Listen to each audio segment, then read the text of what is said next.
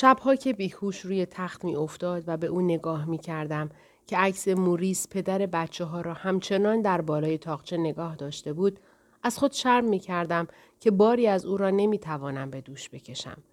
در عین حال هر ماه که اجاره خانه را می پرداختیم از لابلای حرفها و نامه هایی که گاهی برایم می نوشت و روی میز توالت می گذاشت معلوم بود که عذاب می کشد و خود را مدیون و شرمسار من می داند.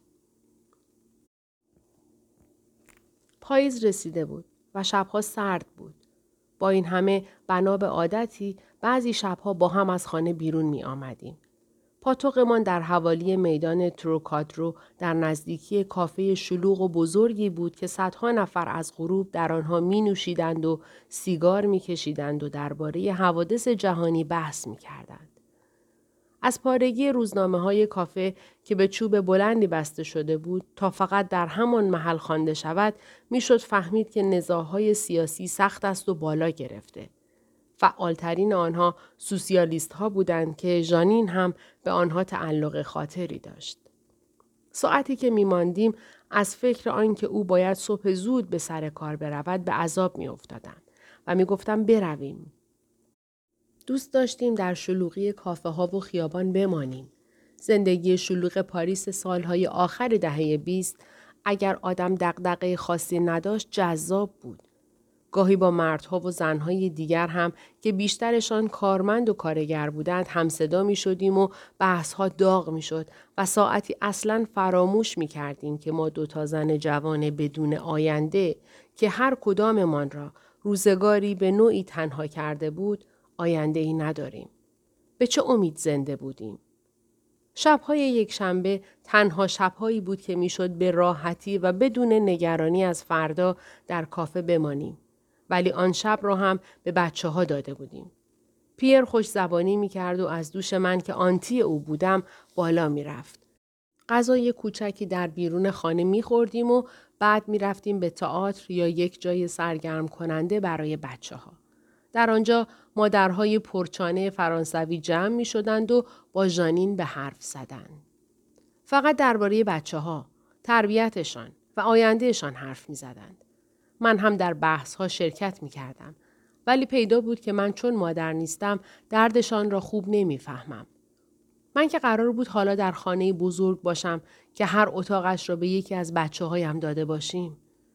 به خودم می گفتم پیر و ژاک بچه های من هستند.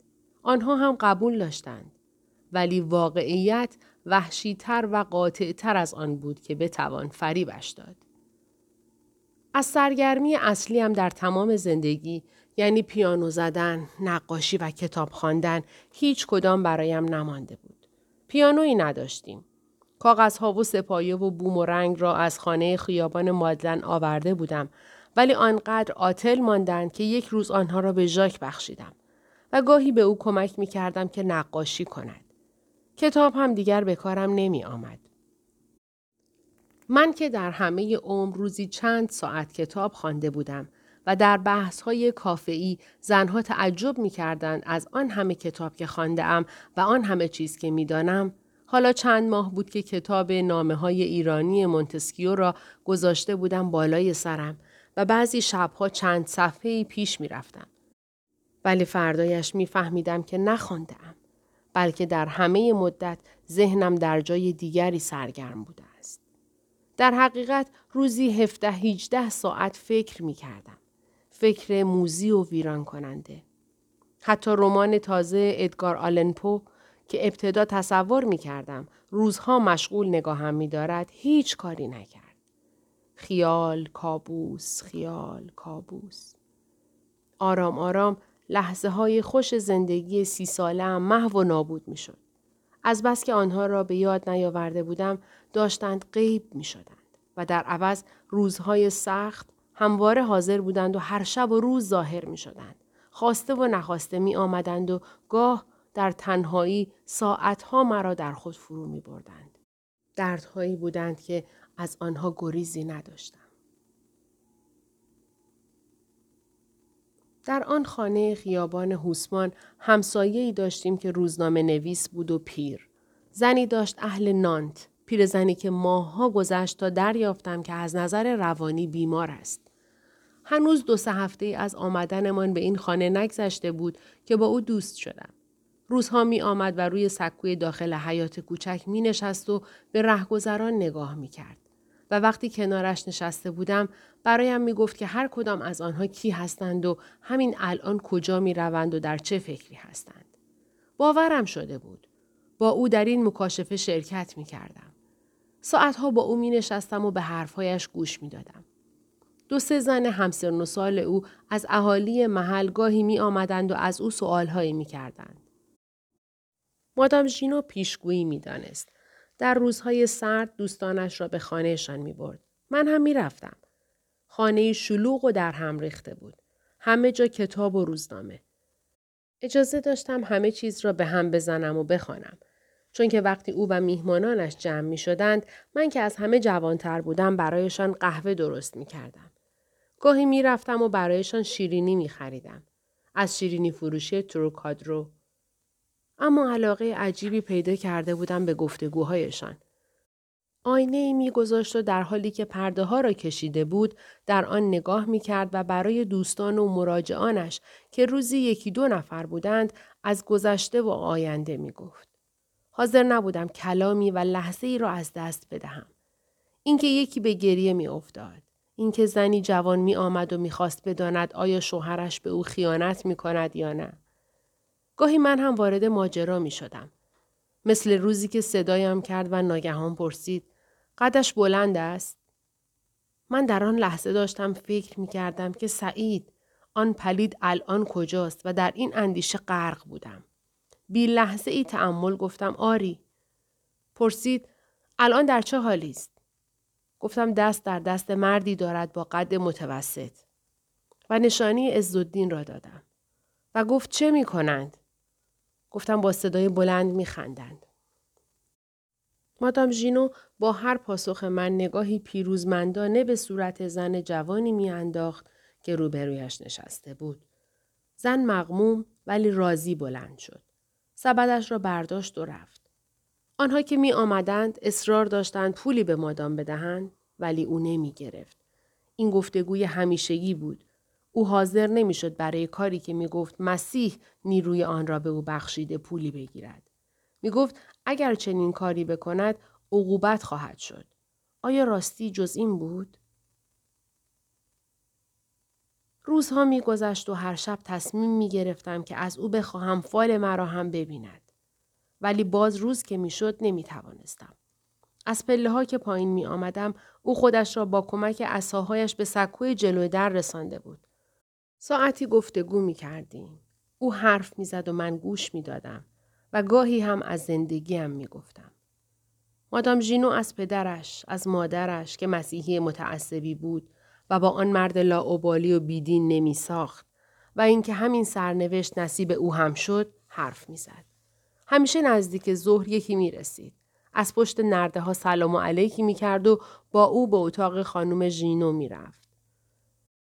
جز یک بار که موسیو تب کرده بود و در خانه مانده بود او را نمی دیدم. صبحهای زود می رفت به دفتر روزنامه با آن موهای سپید بلند، قد خمیده و عینکی که نوک دماغش میگذاشت و با نخی سیاه به دور گردنش متصل می‌شد. آن روز برای موسیو ژینو سوپ درست کردم و در حالی که مادام اخم کرده بود و قر می‌زد پیرمرد دستم را بوسید و اشاره کرد که بنشینم. نشستم. آنقدر می‌دانست که ایرانی هستم و پرنسس صدایم می کنند. کمی که صحبت کردیم زندگیم برایش جالب شد. پرسید آیا حاضرم که آن را به صورت یک پا ورقی درآورد و در روزنامه چاپ کند؟ گفتم نه. مادام شادمان شد. آرزوی آنکه بنشینم جلوی مادام و او زندگیم را پیشگویی کند کاری بود که یک دفعه هم برای ژانین گفتم. به شدت خندید و از اینکه زن کتابخان و با سوادی مثل من این خرافات را باور کرد تعجب کرده بود. برایش گفتم که تازگی دو کتاب هم در این باره خریدم و دارم درباره حس ششم و قدرت‌های موافق طبیعی، معجزه و پیشگویی چیزهایی می‌خوانم و موضوع آنقدر هم بیپایه و خرافاتی نیست. ژانین ابروهایش را بالا انداخت. یعنی شاید اینطور باشد ولی من باور ندارم. او وقت نداشت که به چیزی جز کار، درس بچه ها و حقوق خود فکر کند. ولی من داشتم. بالاخره یک روز آرزویم برآورده شد. آن هم به طور باور نکردنی. هوا سرد بود. برف باریده بود و مادام در اتاقش مانده بود. وقتی از پله ها پایین آمدم به شیشه پنجره زد به اتاقش رفتم. پرده ها را کشید. شمعی روشن کرد. کسی در اتاق نبود. کمی مضطرب شدم. آرام آرام روی صندلی خودش نشست و به من اشاره کرد که مقابلش بنشینم. بی اختیار نشستم. خواست تا شال بافتنی سبز رنگی را که روی مبل بود روی سرم بیاندازم. انداختم. بعد شروع کرد به خواندن دعایی از کتاب مقدس. به زبان یونانی یا لاتین. نمیفهمیدم و فقط گاههایی از کلمات آشنا در میافتم از سلیمان می‌گوید. بعد آرام گفت از مردها متنفری. سرم را به نشانه تایید پایین انداختم.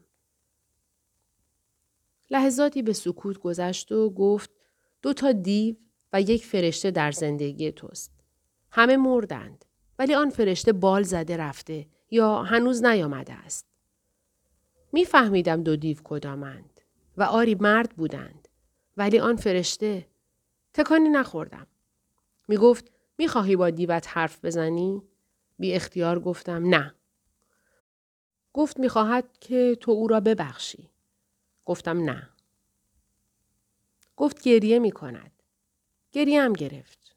گفتم نه. سکوتی طولانی برقرار شد. انگار با کسی حرف می‌زد.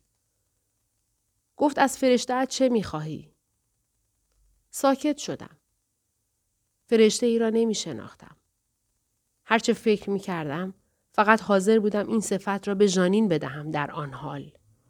او فرشته من بود که الان داشت کار می کرد، می دوید، عرق می ریخت و غروب با لبخندی که می دانستم پشت در در صورت خود کاشته وارد می شد. مادام گفت دیروز را می خواهی یا فردا را؟ لحظه ای فکر کردم و گفتم فردا. گفت روشن روشن است. اما پشت یک دیوار پنهان شده. دیواری ستبر. بلند. یک امارت بلند که مناره ای دارد. مثل یک کلیسا. دعا کن. به خدا ایمان بیاور. فرشته تو در کنار مسیح است. از او بخواه. زانو بزن. هر چرا می‌گویم بگو. زانو زدم. در مقابل شعله لرزان شم او را نمی‌دیدم.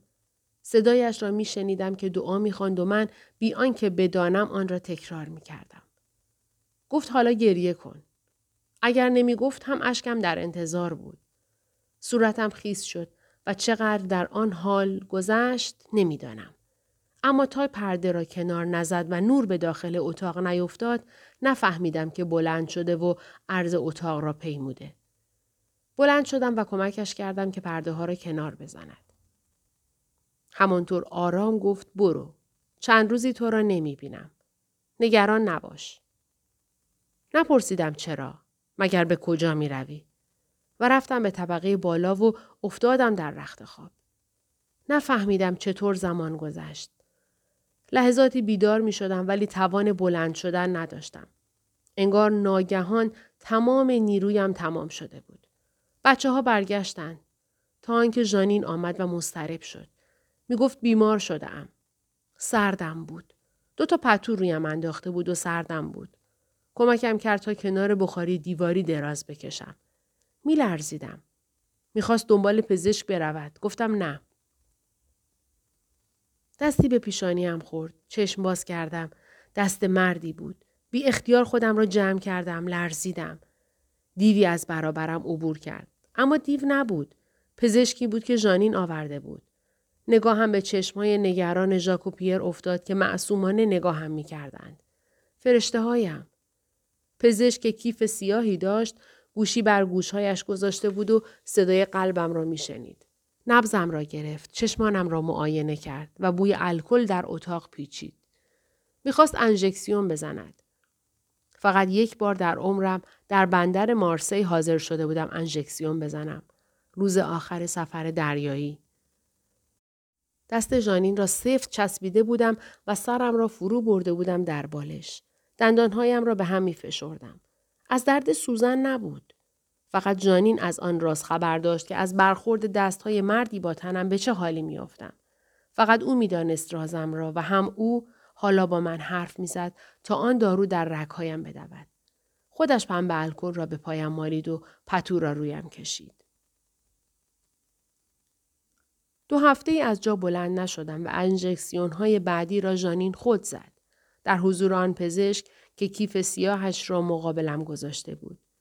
بیمار شده بودم. چند باری در اودسا ولی هیچ وقت چنین نبود. هفته دوم بود یا سوم که روی بالش دسته ای موی سیاه دیدم و چند دقیقه بعدش فهمیدم که دسته دیگر از موهایم در مشتم بود. وحشت زده بودم. انگار کابوسی بود. به هر جای سرم که دست می کشیدم دسته ای موهایم کنده می شد. ژانین وحشت زده بود اما خود را آرام نشان می‌داد. و قصه می گفت از بیمارانی که همینطور می شوند ولی هفته بعد به جایش موی بهتری می روید. با چشمانی خالی نگاهش می کردم. برایم اهمیتی نداشت. کمتر از یک هفته بعد دیواری که مادام ژینو گفته بود در برابرم ظاهر شد. کلیسای نوعی. روسری کلوفتی بر سرم پیچیده بودم و رفته بودم تا بپرسم آیا من که مسلمانم می توانم در آنجا خدمت کنم؟ دیوار بود. کلیسا بود. اما فرشته در پشت آن نبود. پدر ویلفرد با ردای سیاه و چشمانی از آن سیاهتر اول حرفی که به من زد این بود که آیا به آنچه که گفتم اطمینان دارم؟ پرسیدم این که می‌خواهم خدمت کنم؟ گفت نه به اینکه مسلمانی لختی ایستادم نگاهم به زمین دوخته بود وقتی گفتم نه ولی در همه عمر خدا را به یاد داشتم گفت هیچ وقت صدایش کردی گفتم تصور می‌کنم گفت جوابت داد گفتم فکر می‌کنم گفت می توانی دوشنبه بیایی و برایم بگویی که کی او را صدایش کردی و جوابت را چطور داد. تا دوشنبه شود لحظه ای از این گفتگو دور نشدم. ندانستم چطور شد که از همان شب دوباره نماز خواندم. وضو که گرفتم حال دیگری داشتم. شبیه به آن روزهایی شده بودم که تازه در باغ اودسا ساکن شده بودیم و گاهی یک ساعت سر سجاده می ماندم و مادر را دعا می کردم. یاد شبهای ماه رمضان افتاده بودم که عبدالله خان خاجه بیدارمان می کرد برای سحری. و وقتی از روی آن ساعت زنگدار روسی معین می کرد که سحر شده است و آفتاب طلو کرده من و خدیجه می ایستادیم به نماز در گوشه اتاق رو به قبله. درست روبروی پنجره ای که به دریا نگاه می کرد. و در همانجا بود که گرگومیش را می دیدیم که نقره ای بود. چه خوب که قبل نمای عبدالله خان که نصیب من شد جزء اشیایی بود که در صندوقخانه مادلن به من رسید و بود تا بدانم که قبله کدام سوست. بار دیگر قبله را پیدا کرد. اما تا دوشنبه شود حادثه دیگری هم افتاد. مادام ژینو مرد. آرام و بی صدا در خواب. ما و همسایگان به کلیسا رفتیم و همه آنهایی که به دیدنش می آمدند آمده بودند. موسیو ژینو ایستاده بود جلوی در کلیسا. عینکش با همان نخ سیاه به گردنش متصل بود. ساکت و مظلوم. انگار داشت قصه زنی را می نوشت که همسرش بود و همه او را به پیشگویی و فالبینی و شهود قبول داشتند جز شوهرش. در برگشت از کلیسا ژانین به من گفت که از همسایگان شنیده که مادام ژینو دچار بیماری روانی بوده و چند بار هم در آسایشگاه بستری شده است. ژانین گفت یک چیز دیگر هم همسایه ها می گویند. مادام می دانست در همین روزها می میرد. از چند هفته پیش این را به همه گفته بود. پیش خودم گفتم پس برای همین آن روز از من خواست که در مقابلش بنشینم و آخرش هم گفت چند روزی او را نمی بینم. و راستی هم دیگر او را ندیده بودم. انگار همه آن ماهها که دیدمش هر روز و با او حرف زدم مقدمه ای بود برای آن روز و شروعی بود برای یک دوره از زندگیم که چقدر هم طول کشید. دو ماه بعد در میان اشک و تردید ژانین و بچه ها من از خانه خیابان هوسمان رفتم. رفتم تا در اتاقی در کلیسای نوعی جدا از خواهرانی که در خدمت کلیسا بودند در سوکی که به خودم و تنها خودم تعلق داشت دنیایی دیگر را تجربه کنم. روزها در بیمارستان بودم. روسری سفید رنگی بر سر کرده بودم که از دور مثل راهبه ها بود و ردایی بلند که دو هفته بعد از رفتنم برایم آوردند. موهایم به تمامی ریخته بود ولی دیگر برایم فرقی نداشت. ناگهان انگار دستی از یک رودخانه پرموج و پرتلاتوم که لحظه ای از رفتن نمیماند مرا در برکه انداخت که در آن آب چون آینه ای بود و در آسمانش نه لکه ابر بود و نه نسیمی حتی موج در آن میانداخت روزها از صبح می رفتم و یک نفس در خدمت بیمارانی بودم که درد می کشیدند. وقتی لگنهای خون و فضولات بیماران را می بردم، لباسهایشان را ملافه هایشان را عوض می کردم، کمکشان می کردم که از تخت پایین بیایند، بالای سرشان می نشستم و برایشان حرف می زدم یا برایشان کتاب می خواندم، داروهایشان را می دادم، آب یا سوپ در حلقشان می ریختم. دستشان را می گرفتم که در دوران نقاهت دور اتاق یا در باغ قدم بزنند، انگار به زمین اتصال نداشتم و انگار از گذشته هم بریده بودم. سبک بودم و هر روز سبکتر می شدم. و تا به این مقام برسم پدر ویلفرد یاریم داد. گاهی با دو سه تا سوال و همیشه میگذاشت تا خودم جواب بدهم. روزی که پذیرفت تا فردایش در آن اتاق کوچک کنج حیات پنج گوشه کلیسا خانه کنم زمانی بود که از دیو دوم حرف زدم و پرسید مطمئنم که فقط همین دو دیو در دنیا هستند مطمئن نبودم باز پرسید از فرشته ها کدام را می شناسم. گفتم از مادرم، از نزحت، از جانین، حتی از ملکه که گرچه تردم کرده بود ولی هنوز برایم فرشته بود. از عبدالله خان خاجه. و وقتی همه را گفتم گفت اینها از چشم تو فرشته بودند. تو در چشم خودت چه هستی؟ فرشته یا... گفتم فرشته نیستم. گفت باش. و من رفتم که فرشته شوم. و چه کوششی می کردم و پدر ویلفرد هر دو سه روزی تلنگری می‌زد به وجودم و دوباره برم میگرداند به همان برکه آرام و بیموج. به همان نسبت سبک می شدم. هفته ها می گذشت. جانین و بچه ها به دیدنم می آمدند. جانین منتظر بود که برگردم. هر دفعه برایم کلوچه می آورد که خودش می پخت و می دانست خیلی دوست دارم و چاشت هر صبح هم بود داشتم تا او دوباره بیاورد. تازه به راهبه ها هم می دادم. جز آن کلوچه ها که در میانش مربای هلو یا زردالو بود گاهی خبر هم می آورد. مثل آن روز که خبر آورد موسیو گاستون موفق شده است که قسمتی از سهامم را نجات دهد و مانع از آن شود که به دست سعید بیفتد. وقتی اسم او را می آورد احتیاط می کرد که مثل همیشه از نفرت تکانم ندهد و دید که تکان نمی خورم. مدتی بود که با کلمات پدر ویلفرد کینه را در وجودم کشته بودم. اصلا گویی سعید را نمی شناختم. ورقه ای را که جانین آورده بود امضا کردم. پذیرفتم که صدتایی از سهام را به عنوان حق الوکاله به موسیو گاستون بدهم و نوشتم که بقیهش هم متعلق به ژاک و پیر خواهد بود. جانین آمد مقاومت کند. فهمید که دارد باری را از دوشم بر می دارد. کمکم می کند که فرشته خودم شوم. فردایش که برای پدر ویلفرد اعتراف کردم که ناخالصی دارم هنوز. چون لحظه ای خوشحال شدم از آنکه موسیو گاستون توانسته چیزی از ثروتی را که سعید می‌خواست از چنگش به درآورد پدر انگار نشنیده بود که چه گفتم. پرسید وقتی سهامت را به فرشتهت ژانین را می‌گفت.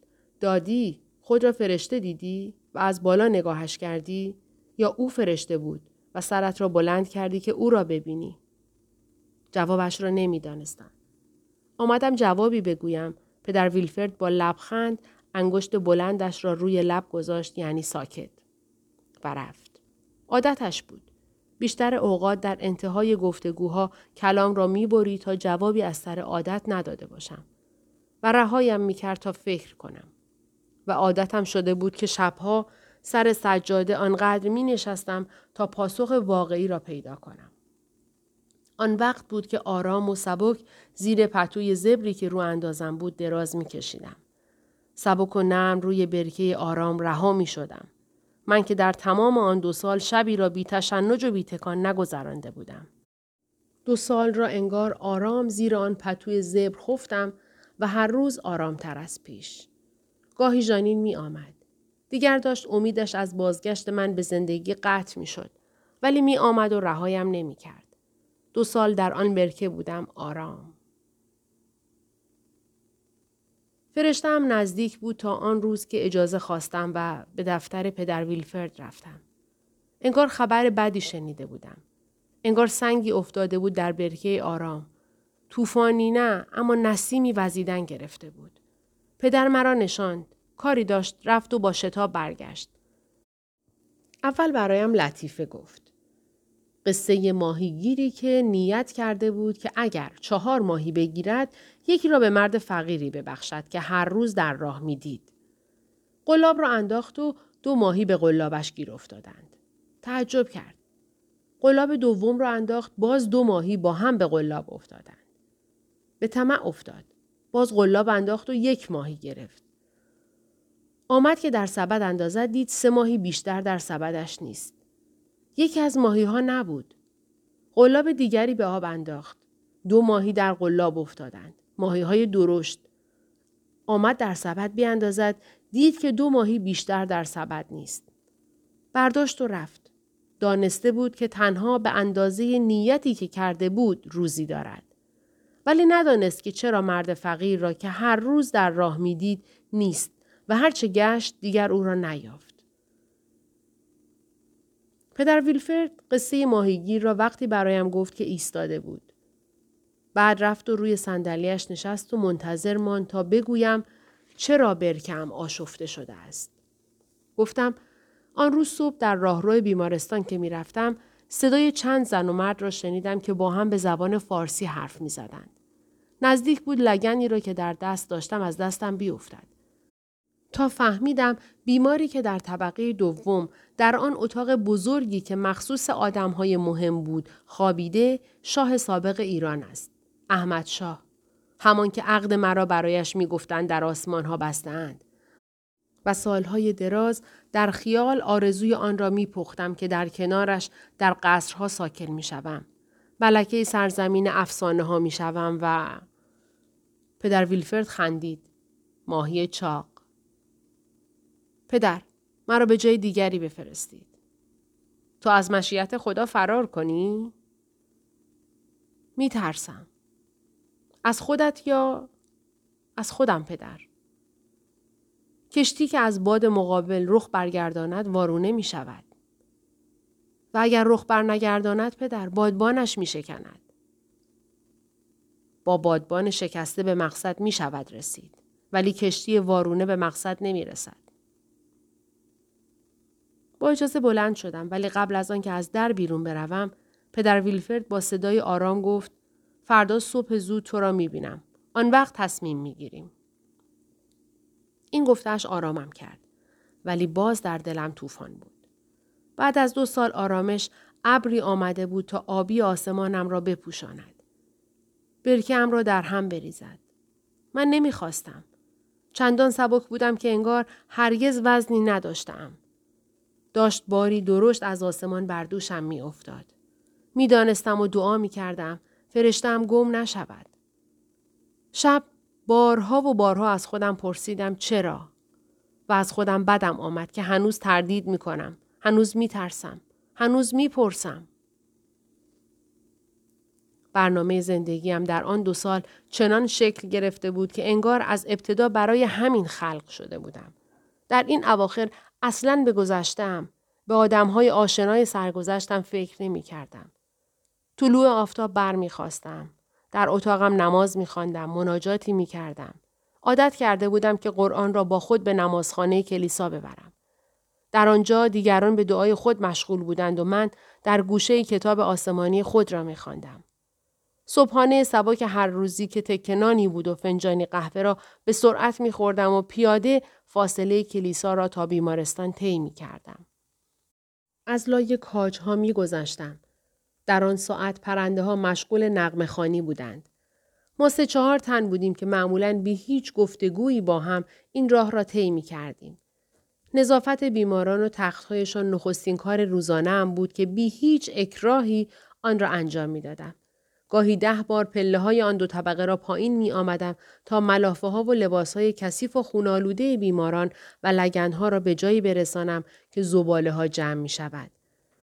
در برگشت از جایی مخصوص ملافه ها و لباس های تازه را بر می داشتم و وقتی کارم تمام می شد نوبت پخش داروها و انژکسیون بود. دوره مقدماتی پزشکی که در بیروت دیده بودم باعث شده بود که کارم را با دقت و اطمینان انجام می دادم. و چنان مشغول بودم که همیشه وقت نهار را گم می کردم. در آن زمان با راهبه ها نهار می خوردیم. نهاری ساده. سوپ از عدس، باقلا، تکه گوش و یک تکه نان. یک ساعت وقت داشتم تا نهار بخورم، نماز بخوانم و چند دقیقه در اتاقم خلوت کنم. معمولا روی تخت دراز می کشیدم. پاهایم را بالاتر از تنم قرار می دادم که به تجربه دریافته بودم کمکم می کند که خستگی از تنم بیرون برود. سر ساعت که برمیگشتم هیچ اثری از خستگی در وجودم نبود. سه روز در هفته هم شبها کشیک می دادم و در این زمان فرصت زیادی برای خواندن داشتم. کم کم به انگلیسی هم کتاب های ساده ای را می خواندم. همانطور که به ایتالیایی. تنها روز تعطیلی که هر دو هفته یک بار بود صرف رسیدگی به اتاق، دوخت و دوز و نظافت لباس ها و ملافه های خودم می شد. در فاصله کارها می خواندم. هم کتاب های پزشکی که استادانمان می‌دادند و هم کتاب های از کتابخانه قرض می گرفتم. کارم چنان پست و دشوار بود که من و فقط من و یکی از راهبه ها که همکارم بود اجازه داشتیم تا روزی دوبار هم اگر بخواهیم حمام کنیم. حمام کلیسا در زیرزمینی بود که درش را پیچک ها و نیلوفرها پوشانده بودند و اتاقک های جدا از هم داشت بی هیچ شباهتی به حمام قصرهای استانبول. هیچ تزئینی در آن نبود. حوزچهای در وسط که از چشمه آبی زلال در آن میریخت. زمستانها و در هوای سرد هیچ وسیله گرم کننده ای فضای حمام را گرم نمی کرد. فقط دیگ بزرگی بود که بر آن آب می جوشید. از شیر آن با لگن لعابی سفید رنگی آب بر می داشتیم و بر تن خود می ریختیم. در تمام آن دو سال از هیچ وسیله آرایشی استفاده نکرده بودم. وسایلم که در روی رفت در اتاقم قرار داشت شانه ای بود. آینه ای کوچک و روغنی که اگر به دستانم نمی زدم در اثر کار خشک و پوسته می شد. بغچه داشتم و در آن چند لباس زیر را نگاه می داشتم و دو پیراهن یکی زمستانی و یکی برای تابستان ها. دو روسری سفید که هر شب یکی از آنها را می شستم و یک شال کلفت سرمه رنگ که جای پالتو یا مانتو بارانی در هوای سرد محافظت هم می کرد. دو جفت کفش سیاه و راحت که هفته یک بار واکسشان می زدم و سه چهار جفت جوراب سفید. تمام دارایی هم همین بود. همه من اجازه داشتیم سالی یک بار لباس، کفش یا زیردامنی از مادر سولین بگیریم که در اتاقی در گوشه کلیسا فروشگاه مانندی داشت که در آن صابون، خمیردندان و سه چهار چیز دیگر در قفسه ها گذاشته بود و وقتی چیزی می گرفتیم در دفتری می نوشت. من که با تنی رنجور، موهای ریخته و لرزش های گهگاهی به دیر رفته بودم، حالا با موهای سیاه و انبوه، تنی سالم که بیمار نمی‌شد، فقط کار می کردم.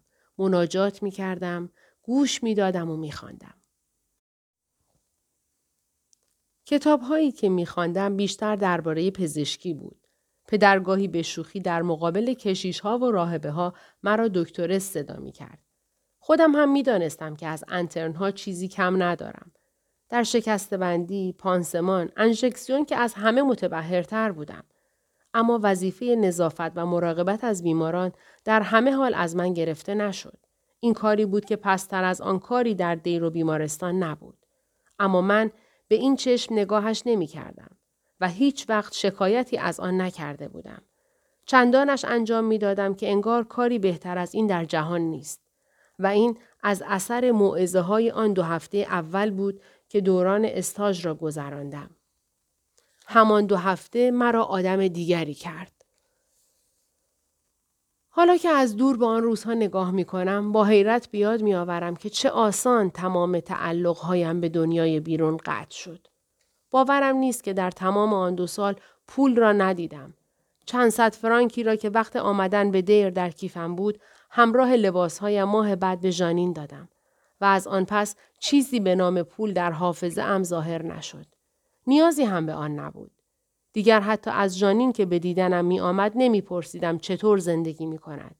با آندره چگونه روزگار می گذراند. آندره راننده ماشین شیرفروشی بود و چند ماه بعد از رفتن من به دیر از جانین خواستگاری کرد.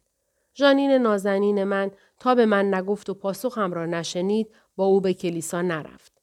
در آن روز بی هیچ شرمساری فقط چند شاخ گل به او هدیه دادم. چیز دیگری نداشتم و نمی‌خواستم.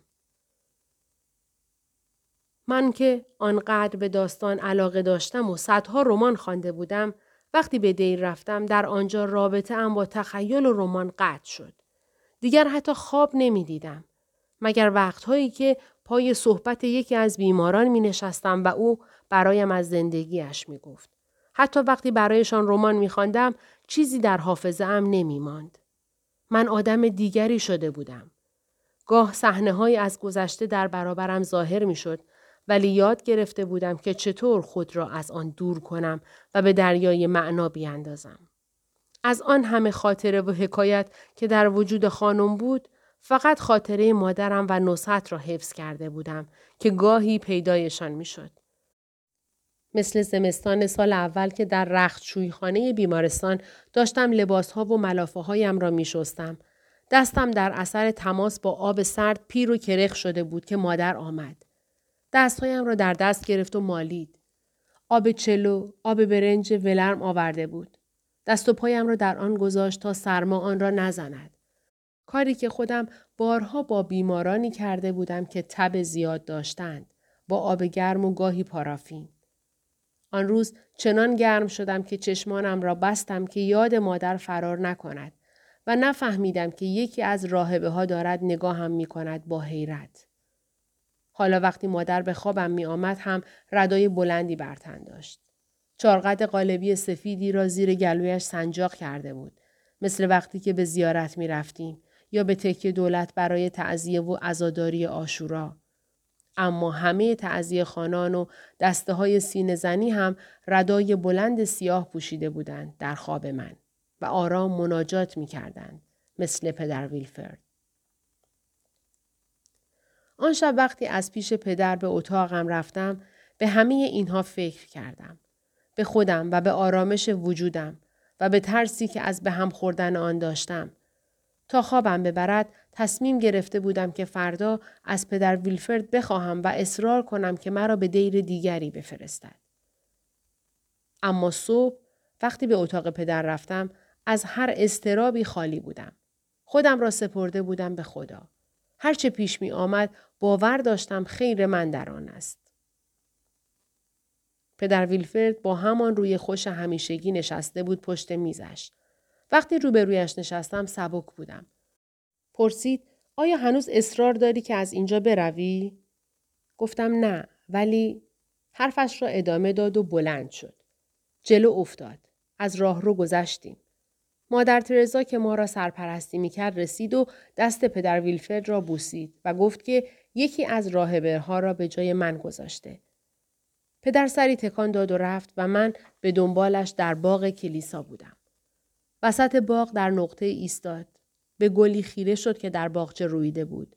همه ما از عشق و علاقه پدر ویلفرد به گل و گیاهان خبر داشتیم و در عین حال می دانستیم که او به موسیقی دلبستگی عجیبی دارد. در راه برایم از عادت مسیحیان به اقرار گفت و گفت که اقرار بار آدمی را از دوشش بر می دارد. و اینکه می‌بینیم و هر بار رهایمان می‌کنند در اتاقک اقرار می نشینیم از همین روز که معتقدیم بار هیچ گناهی هر چقدر شخصی و هر چقدر کوچک را نباید با خود به رخت خواب برد و باید پاک و متحر به دعا نشست و در برابر خدا زانو زد و به عیسی مسیح درود فرستاد. از من پرسید آیا وقتی به کلیسا می روم و همراه دیگر راهبه ها شمعی روشن می کنم و یا زانو می زنم و دعا می کنم این کار را برای همراهی با دیگران می کنم یا برایش گفتم که از بچگی می رفتم به سقاخانه بازارچه معیر و عادت داشتم به نظر و روشن کردن شم. از طرفی دعا نیز کار هر روزی ماست. بعد از هر نماز دعا می کنیم و این کار را فقط برای همراهی با دیگران نکردم. پس اشاره کرد که بروم و به داخل کلیسا رفت. شمعی برداشت. من هم. در شمدان گذاشتیم و ساکت شدیم. بعد از من پرسید آیا نیازی به اقرار در خود می بینم؟ لحظه ای فکر کردم. آری نیاز داشتم. پس رفت و در جای خود نشست. من هم در جایگاه اقرار نشستم. دریچه را گشود و من گفتم.